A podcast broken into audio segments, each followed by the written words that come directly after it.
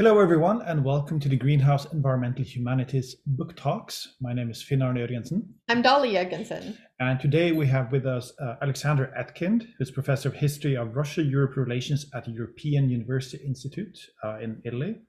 And he will talk about his new book, Nature's Evil, A Cultural History of Natural Resources, which came out with Wiley in 2021. So we'll just leave it over to you.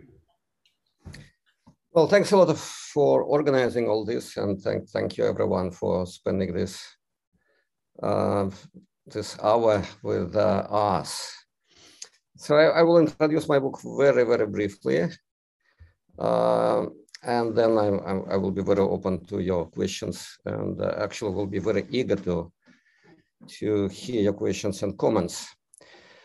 So this is a book that combines various things: environmental history, economic history, and quite a bit of cultural and intellectual history. And typically for a history book, it focuses not on people, but on those things on the boundary between nature and culture that we call raw materials. The leading characters, protagonists in this book, are peat and hemp, sugar and ore, cotton and oil, and other raw materials. They are at once elements of nature, components of the economy, and engines of culture. Civilized life is built out of these materials. Their specific characteristics explain the conduct and experience of societies through history. This is one of my main arguments. And another argument is that the state has a special relationship with raw materials. In many cases, we see that the state bypasses the people, engaging raw materials in a kind of interesting alliance with the statehood, the institutions of the state. Someone, we don't know who was this person, but I prefer to think he was an alchemist, said, "The devil is in the details." One political scientist added with irony, "Then let's avoid the details so that we will avoid the devil." This is not what my book does. It is actually full of details. Some of them quite vicious because it's about political evil, if not demonic. From the Babylonian clay to the alchemic metals to the contemporary petrostates, I'm zooming on the material stuff that supported human life and that created, in interaction with human labor, various historical institutions. Social history always aspired to construct history from below. You probably know this kind of famous slogan, history from below. But it usually ignored the very lowest level, raw materials. You cannot go lower than, say, a coal mine. The lowest level for the history from below are natural resources. Endowed with their own life, each and every one of these resources makes a rich and fascinating subject for historical study. This is a subject full of details. Probably the most controversial concept here is agency. I'm trying to say that things like coal and oil and grain and timber, they have their own agency. In humanities, we keep repeating this word, agency, as a kind of mantra, but we always attribute it to humans. What I'm trying to build up is a natural history of agency. Agency is always partial. There is no such thing as full agency. No single agent is completely autonomous, neither man nor nature, nor a sovereign ruler. So like I'm an agent right now, but of those who organized this event, those who are listening to me, we're all agents to various extents, and the process is created in this interaction. No single agent is completely autonomous. In my book, a sack of grain, a bale of cotton, a barrel of oil, they all have their agency. The history of resources is not a reductive explanation of human experience. On the contrary, I wish to learn how to find partners in a grain of wheat, a fiber of hemp, or a lump of coal.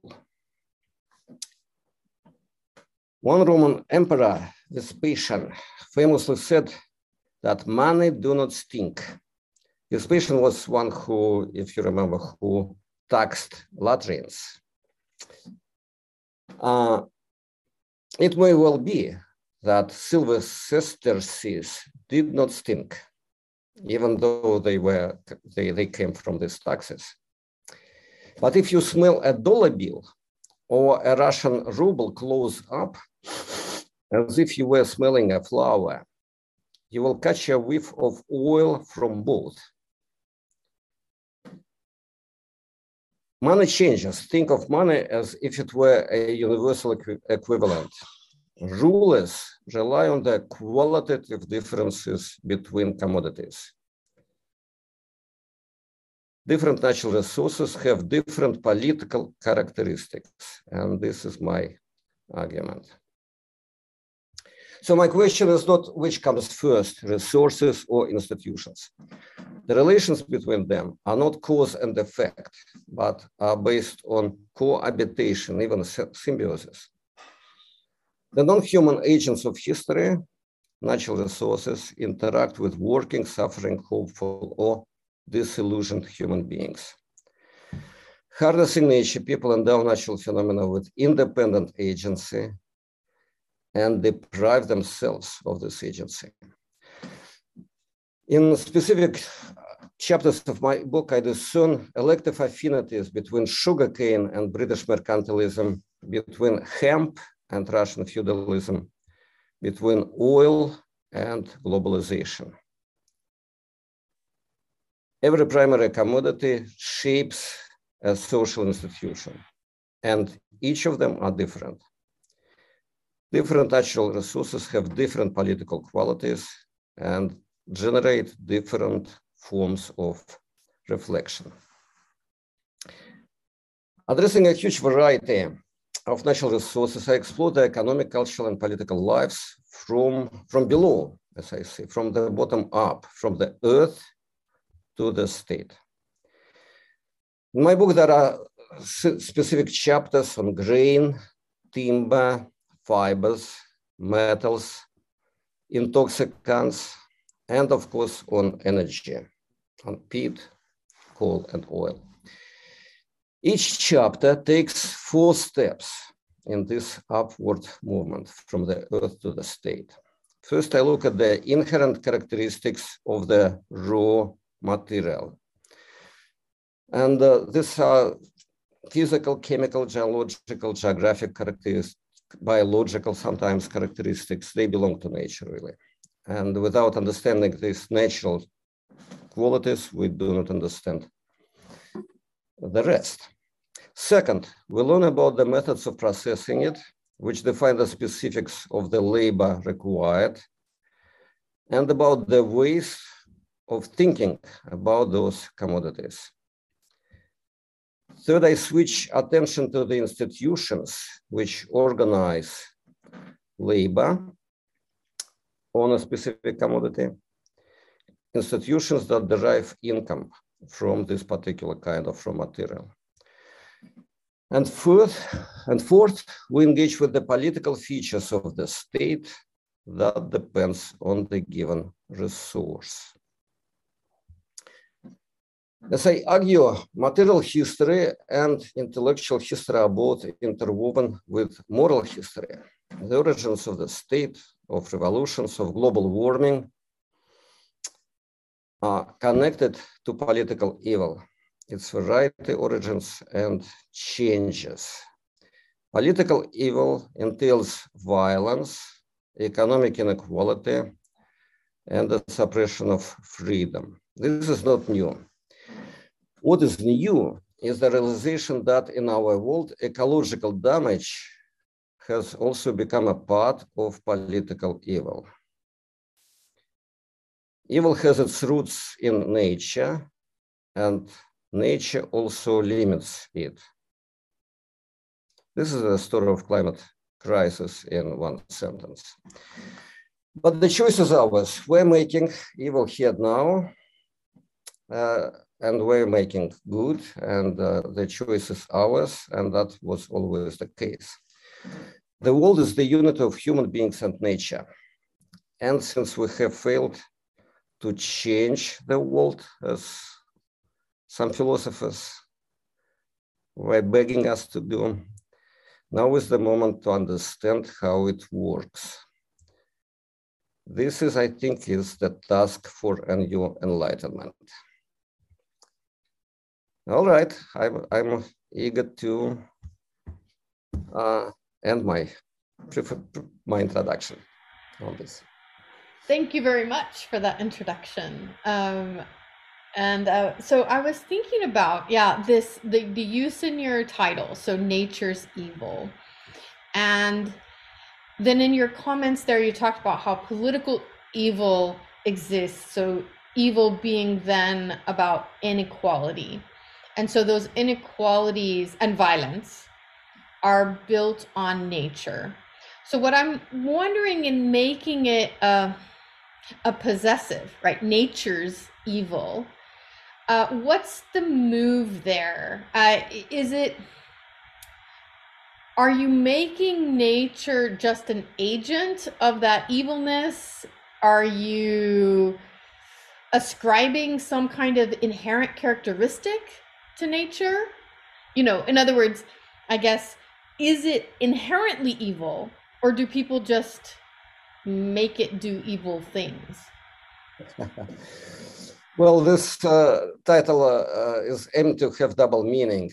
So nature is evil, or nature is angry, nature is vicious, and then nature of evil.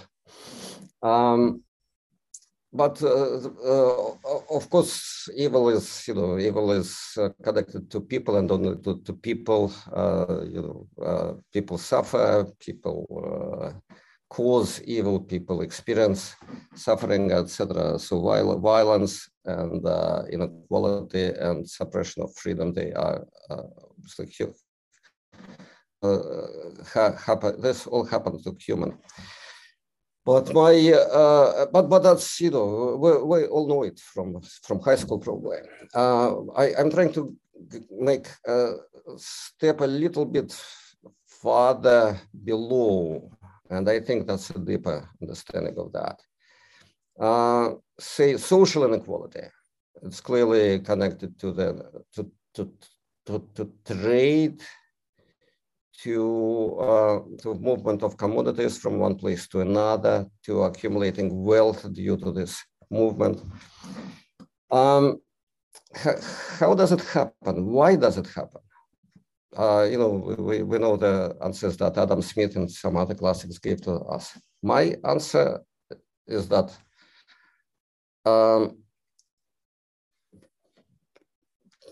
it happens because of the natural heterogeneity of space, because it happens because of geographic, because of the very simple fact that there are valuable things that exist in one place and they are not there in another place. And this is like facts of biology, if we're talking about fish, about cod or sables, fact of geology, if we're talking about gold or oil, facts of geography, etc. These are basic for the development of trade, capitalism, inequality, colonization, violence, and evil. That's the logic of my book. Well, this speaks directly, I think, to Micah's question she was asking in the chat, because she started in saying, thanks for the fantastic talk. I love how you've woven together the microscopic detail and the large scale. So you're making both really small arguments about a specific commodity and natural resource, and then making a really large scale argument, zooming in and zooming out. So she says, I'm a Canadian. So of course she has to ask you about the Staples thesis, which was offered for a long time as an explanation for the shape of her nation, Canada. So in other words, what staples you have and where you get them from are determine the character of Canada. And so there's been, she notes, generations of debate among Canadian historians as to whether or not this is, you know, true. So she wants to know, would you say your work then is a defense of that kind of staples thesis? Might it be some kind of staples thesis for the world rather than just for one given nation? So how do you bridge across nations? You know, is this a transnational history then in that sense? So a staples thesis updated for the climate crisis, etc. So if you have some comments there. That would be a good reading of my book, and I would say that it is indeed a development, not so much a defense, but a development of the staple thesis as it was produced by the Canadian sociologist Innis. I think he was Harold Innis.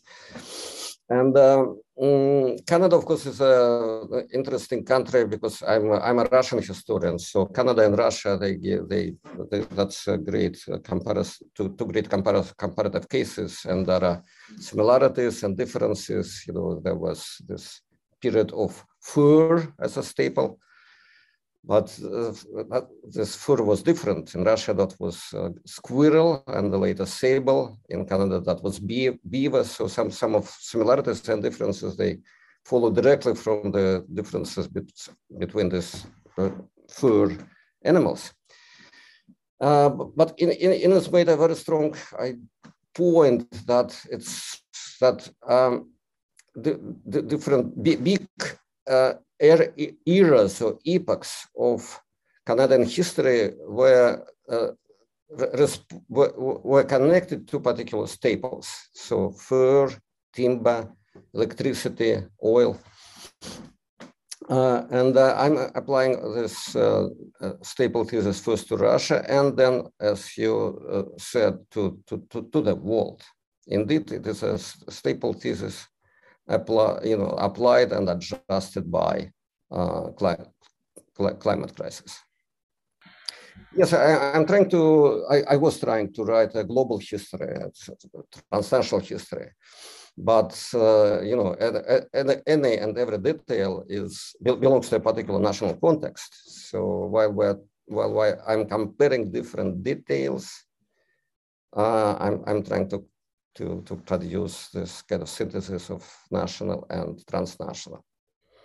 Well, thinking about that, this tension between, you know, writing a global history, trying to write a global history, and using very specific cases, Gerard asked, you know, can you tell us how you chose which specific raw materials, which specific natural resources you wrote the case studies of in the book? So, I mean, obviously there are big things, I guess, that you had named, big concerns. Was there something analytically driving that made you pick those over other potential commodities? So let's say coffee as a commodity. I didn't hear that listed, or don't remember it listed. So how did you come to your list? Coffee is there. There is a big chapter on what's called soft drugs or intoxicants, and it includes sugar, which is a big thing, of course, in this history, and tobacco, chocolate, coffee, and opium.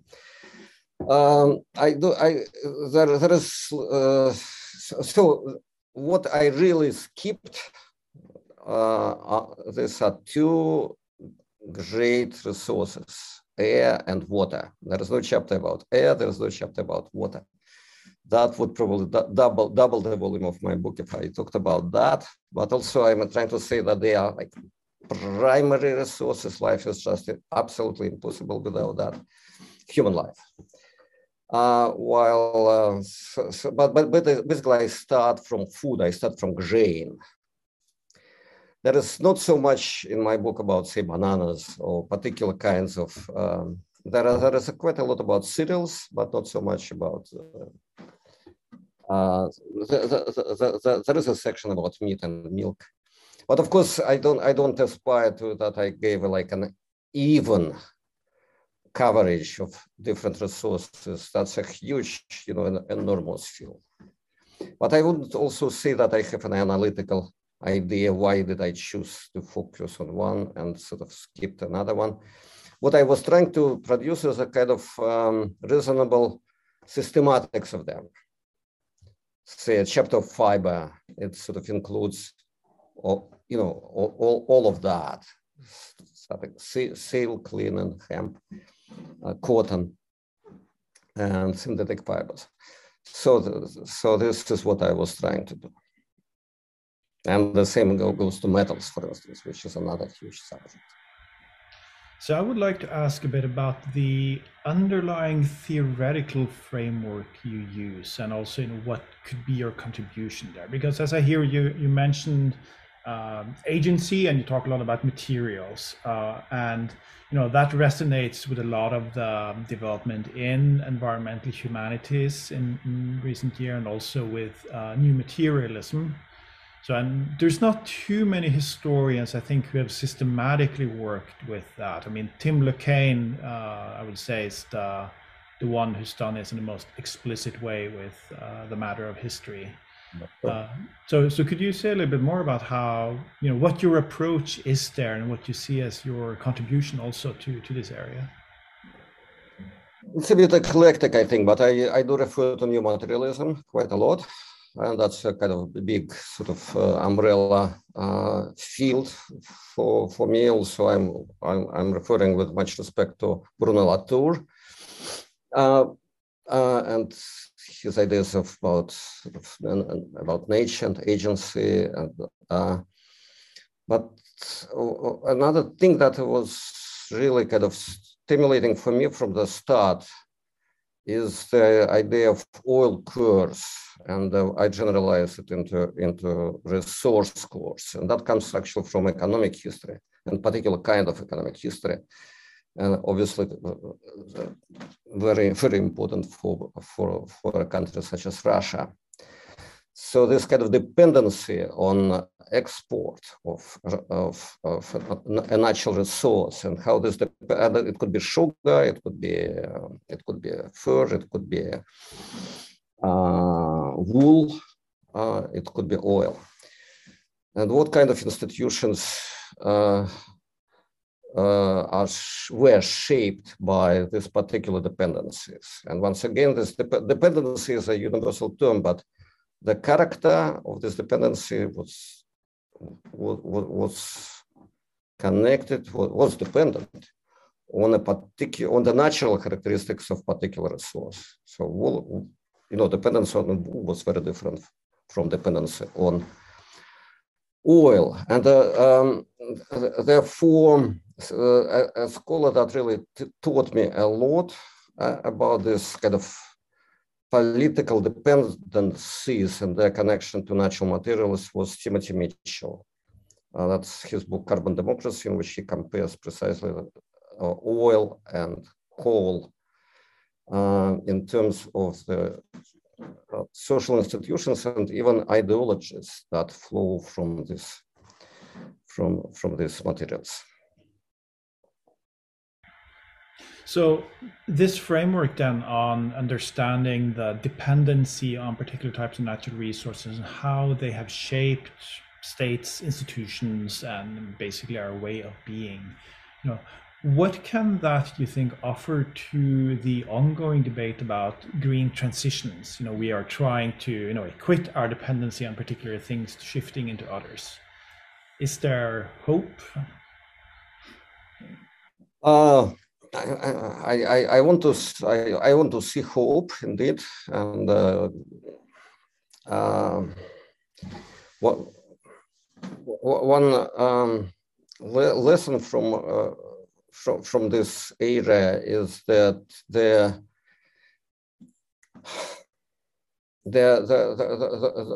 those materials are more expensive, more desirable, create more dependency, that are rare and distant.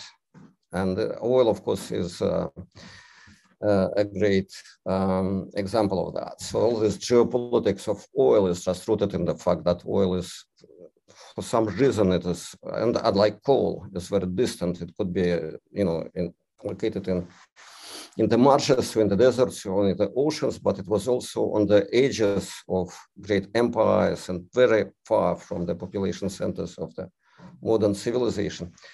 So since we have to get rid of oil and turn to renewables, renewables will and already have very different geographical characteristics. Renewable energy is decentralized. We could have these solar panels, windmills, and some other micro turbines almost everywhere in the world, everywhere where people live. So this decentralization of energy flows is the source of hope. But of course, there is a downside to that, that all this above mentioned devices would need rare metals and other, you know, things that will be also very distantly located, pretty rare, would entail transportation costs, fights and wars for the sites of these metals. So here is a trade-off. Will these rare metals produce as much of political evil as oil and gas have produced, less or more? We will see. Very relevant questions and debates to think about, especially as we're talking here from Norway, and as an oil nation today, and so the ways in which our politics and systems are dependent upon that oil money. So it's always a really immediate and relevant question for us here.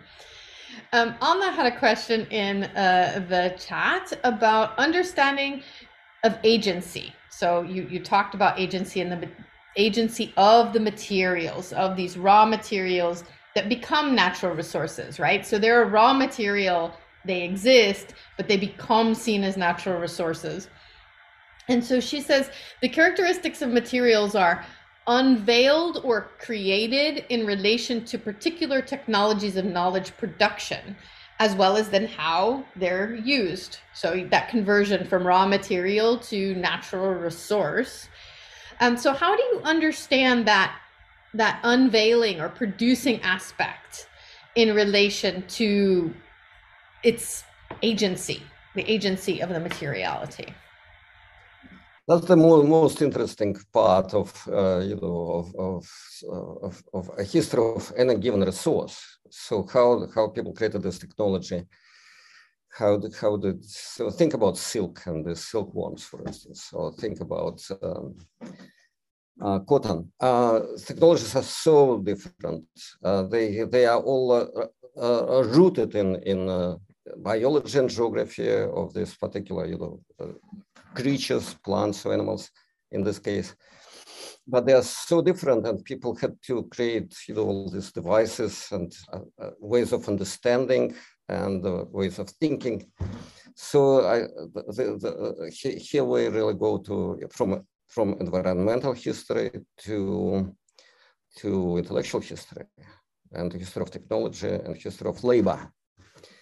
And then, of course, this chain from the earth, as I put it, from the earth to the state, from the mine to coal as a natural source, but then to commodities that have would be created due to this energy, you know, due to steam engines and things like that. So, so from cotton plantation to the sparks of cotton, then to the finished goods, such as such as the shirt that I'm wearing right now. We are all still, everything that we have, my table, clothing, and even the computer that we're using, they are made in the final account of certain raw materials.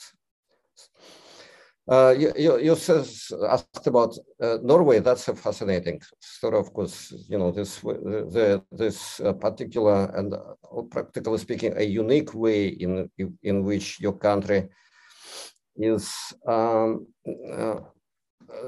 extracting oil and gas, selling it so that it will be burned somewhere else, and not using the money, not using the profits that would be created. So it's looking the profits, but still, allowing emissions to happen somewhere else.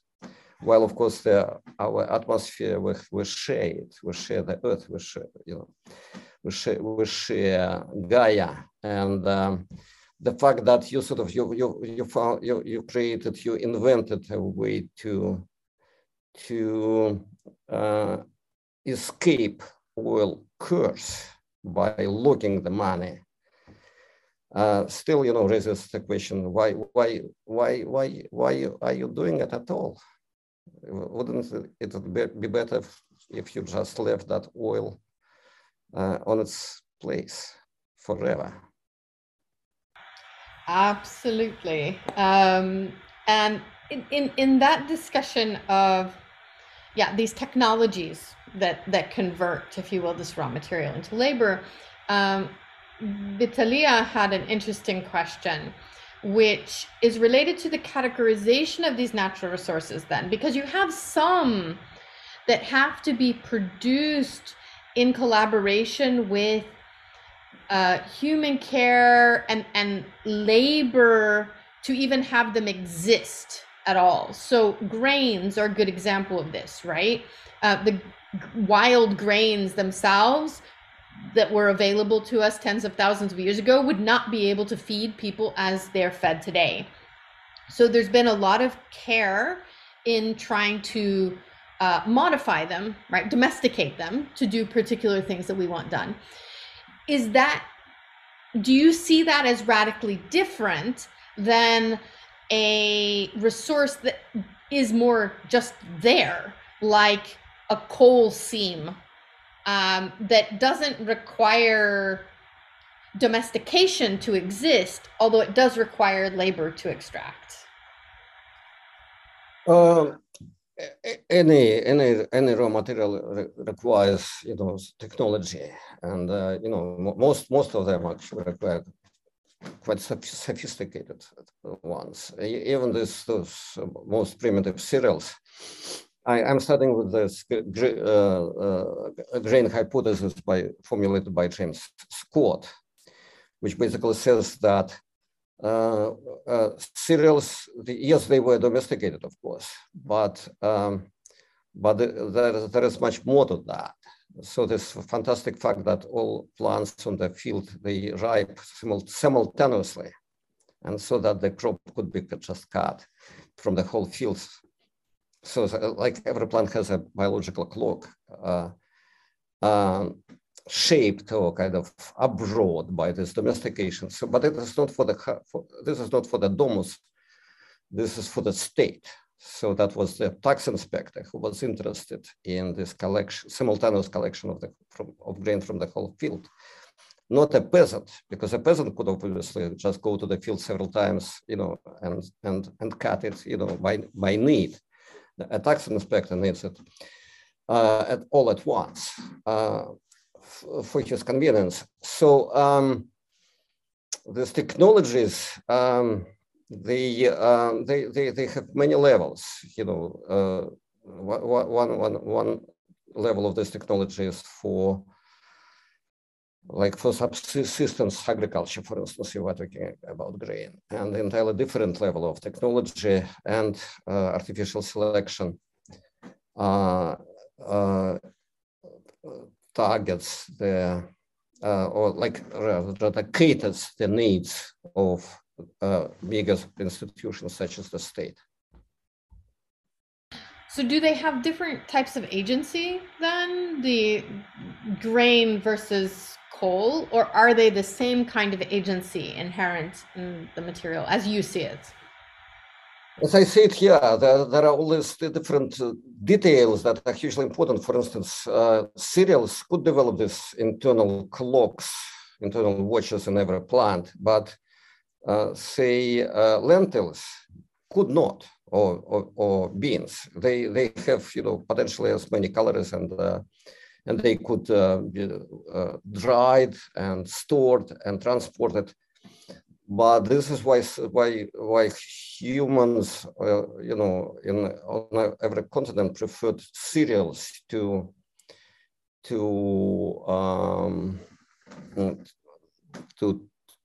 I think it to tubers, I think it's called. So these vegetables like potatoes, or to things like beans, because of this ability to ripen at the same time. So this is what I call by agency. So it's not that, of course, this agency is or was revealed only in interaction with humans, who produced this artificial selection through millennia.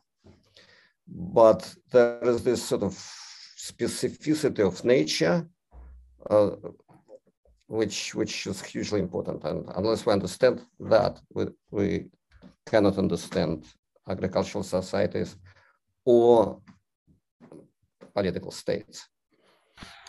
So Arsena had a question here that I think leads well off of that political state comment, and that so in The Dawn of Everything, David Graeber and David Wengrow made an interesting point about the link between resource production, so agriculture, and social arrangements that had to do with the loss of three freedoms: the freedom to move away from oppression, the freedom to disobey orders, and the freedom to invent new ways of making society.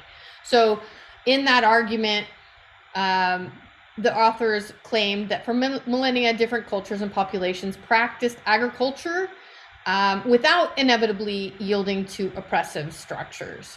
So your book seems to make similar examples of decentralized and relatively non-coercive production of some materials, like silkworms, you mentioned, in Italy, or hemp in northwestern Russia. But because we require a mass production of raw materials in today's globalized society, particularly, right, so many people, is it, I guess, kind of inevitable that you're going to end up with oppressive systems? Or are there possibilities to decouple that mass usage of natural resources from the oppressive social structures? So is there something about our moment and how big and massive it is that inevitably leads to oppression, or are there alternatives? Yeah, once again, I connected to this natural characteristics of different resources. So those fine commodities that Arsene mentioned, like silkworms in Italy, hemp in northern Russia, they were growing on, you know, huge spaces. It's like wherever you go across northwestern Russia, you still have hemp and rye, and you don't really develop trade because it's available everywhere. You know, you have to carry this hemp, you know, across the Arctic seas, say to England, as it happened in the Middle Ages, essentially. in order to be able to trade it for something else, like metal goods or luxury goods. So oppressive regimes were created by a different kind of raw materials that are kind of pointed, compact. They either grow or could be extracted only in one particular place in the earth, such as, say, sugar islands in the Caribbean, or this oil areas in the Northern Sea, or in West Siberia. So then we have this, you know, really modern dynamics of huge, very, very distant transportation, huge transportation costs, fights along these transportation ways, you know, these pirates, terrorists, rivals, rival empires, colonies, and metropolitan areas. So dispersed raw materials do not produce this modern dynamic. But of course, and that's fine. You know, that's like a dream of this anarchic communitarian societies that, you know, that are basically sustainable and are based on subsistence. But of course, they do not develop. They don't produce a high civilization. You know, we wouldn't have had our universities and books or our Zoom meeting if you know, all this, all that we would have had were this dispersed materials available everywhere where we go. Well, but it sounds tempting maybe to just be a hemp farmer in northwestern Russia and not have to deal with all of the modern things of society and like the Zoom meeting. Yes. So I guess in thinking about that in your example there of hemp, how do you think being a historian of Russia in particular affected the way that you've told this story?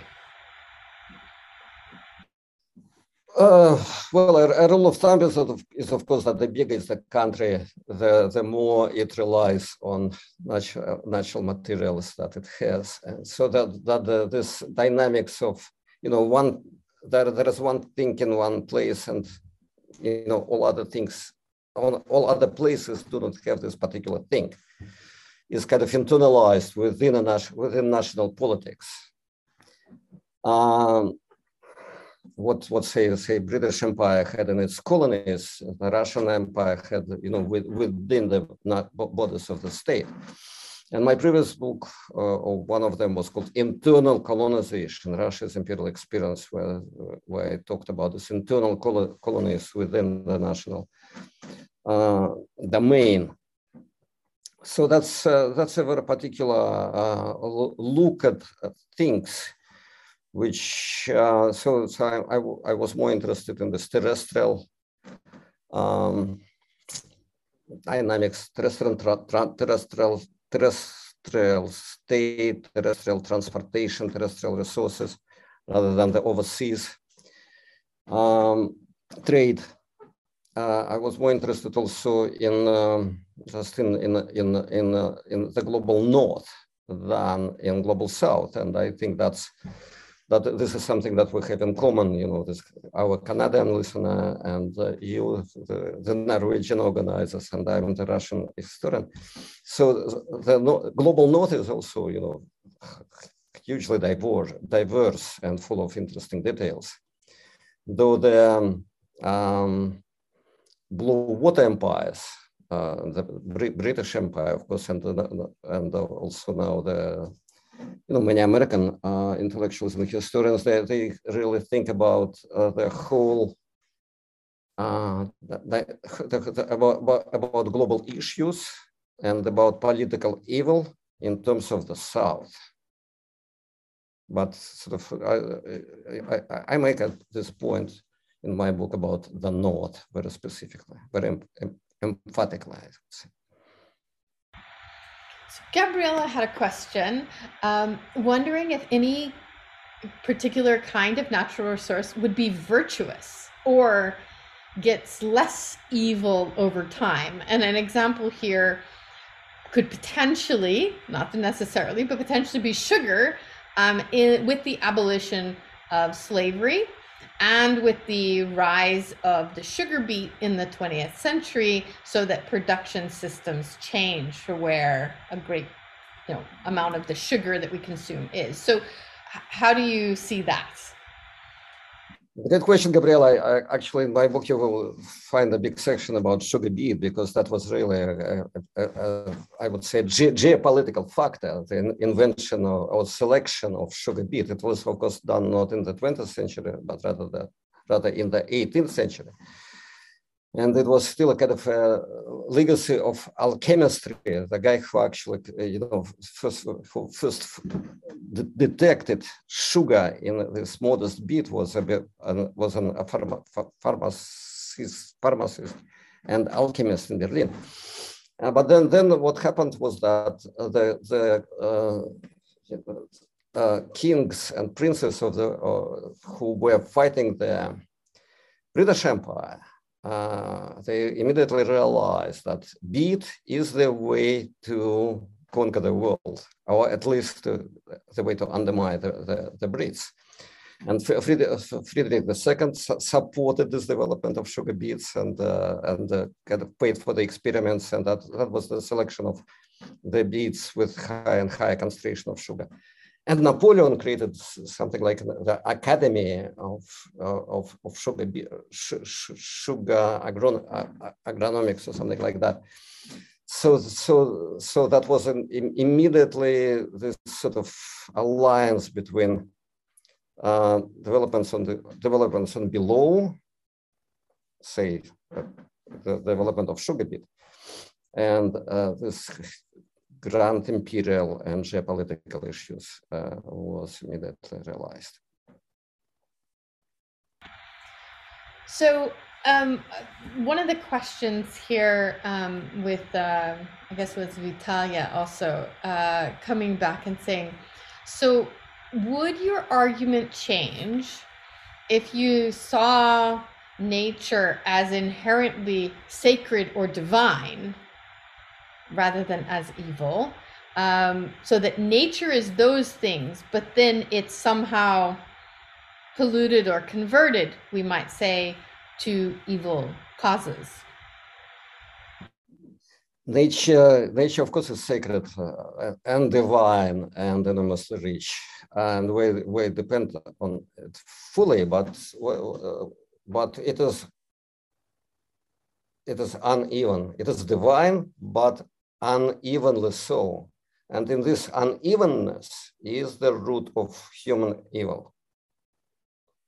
So if we had, all those things, if we had everywhere like hemp in northern Russia, or apples in Ukraine, or beavers in Canada before the French came there. So they were everywhere. Nobody cared about them. People used them as much as they needed immediately. There was no trade, no economic development, no inequality. Well, I'm sure there was still violence, but not as much as we see it. Yeah, so I think it gets down, and Anna had mentioned this in her question, to, in some ways, accidental forms of inequality. So those, as you're saying it, that beavers exist here or there, or that a coal seam is there, or an oil field exists somewhere, is accidental as far as humans go. But then, because of that accidentalness, we build up our political structures in particular ways when there's trade that makes those inequalities apparent, right? Exactly. Nature, in its divine ways, it situates this, say, coal basins, these layers of geological materials, they go here and there, and in some points they get to the surface, and this arrangement, even though it is lawful and follows some kind of natural mechanisms has really nothing to do with human interests. Also, humans cannot really change it. Humans fully dependent on the sites where oil is, or coal was, or sugar was. But they cannot change the climate. They cannot change the geological arrangements. They cannot get access to that. They can drill deeper and deeper mines. But then these mines would collapse at some point. So humans can only adjust to that, but also profit from that, because they're rarer, the more distant, and the more labor-intensive is this particular extraction, the more valuable is the material, and the more profit it would make. And in the final account, the more evil will follow. So building on that, and I'm wondering how deterministic your argument really is. I mean, what you talk a bit about the agency of nature, but where's the agency of humans here? Are we, if we were to run this in a simulator, right? Thinking of how history develops, would this inevitably be the case? This development of inequality, evil nature. Mm-hmm. Well, still, without oil was there, it was not needed, until people developed, engines and all that way, and weapons, and that work on oil. And the same you could say about anything, about gold, and even about cereals probably. So. These are humans who sort of approach nature in various ways, and they kind of leap from one stage of their development to another stage, following this staple idea that every change, I call it the raw material platform, Innis called it staple, so that every change, every leap from one platform to another entails a major crisis, a major sort of restructuration of everything. And of course, we, reading newspapers every day, we learn about, how it works.